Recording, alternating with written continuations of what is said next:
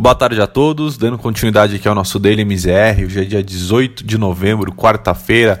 Tivemos aí uma continuidade né, de um cenário mais pessimista vindo do, do internacional, após as, as principais bolsas americanas oscilarem ali próxima da estabilidade, a gente observou um movimento é, de correção e um movimento mais de venda no final ali do pregão.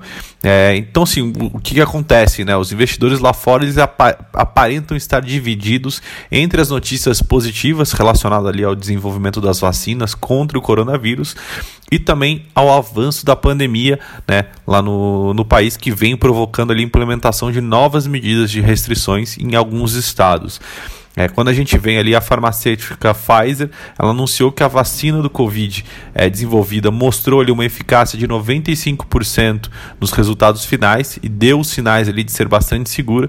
E a companhia também disse que ela espera receber ali uma autorização para a vacina dentro de dias conforme o comunicado que ela, ela, ela fez hoje. No entanto, quando a gente vai na, no, na outra contramão, né, a gente vê ali que o número de casos nos Estados Unidos é, segue ainda muito alto, preocupando ainda né, diversos estados, inclusive é, Nova York hoje anunciou né, que vão suspender todas as escolas públicas e aulas presenciais a partir de amanhã. Além disso, outras autoridades locais nos Estados Unidos também voltam a adotar algumas medidas de restrições para funcionamento de negócios e restaurantes, né, além de emitirem ali avisos é, é, de segurança sobre viagens. Então isso naturalmente faz com que é, o investidor internacional tenha uma, uma maior cautela e reflete ali claro, numa correção para os principais indicadores de ações. Com isso, Dow Jones encerrou o dia em baixa de 1,16, S&P também ali caindo é, 1,16 e o Nasdaq recuando 0,82 também nessa quarta-feira.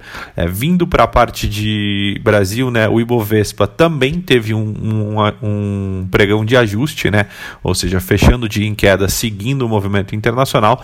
Lembrando que a gente subiu ali mais de 14% neste mês de novembro, muito ali em linha com o exterior.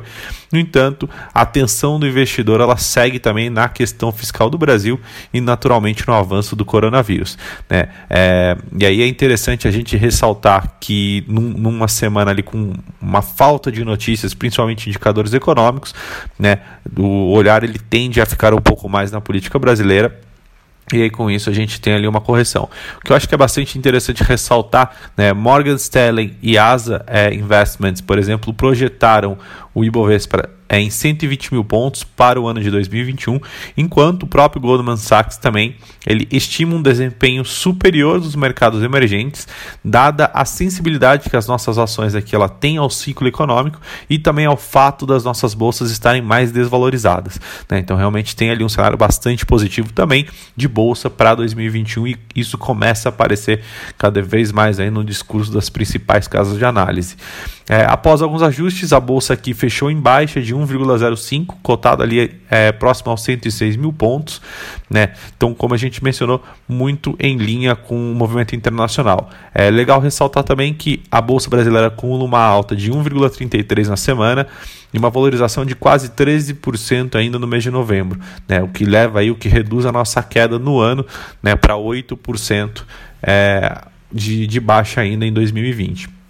No cenário de dólar, é, eu acho que a mesma maneira também, a gente teve ali, após de três é, altas consecutivas em relação ao dólar, né, a gente vê ali uma certa correção também, ou seja, uma valorização da moeda americana em relação ao real, né, acho que ali nada muito alarmante.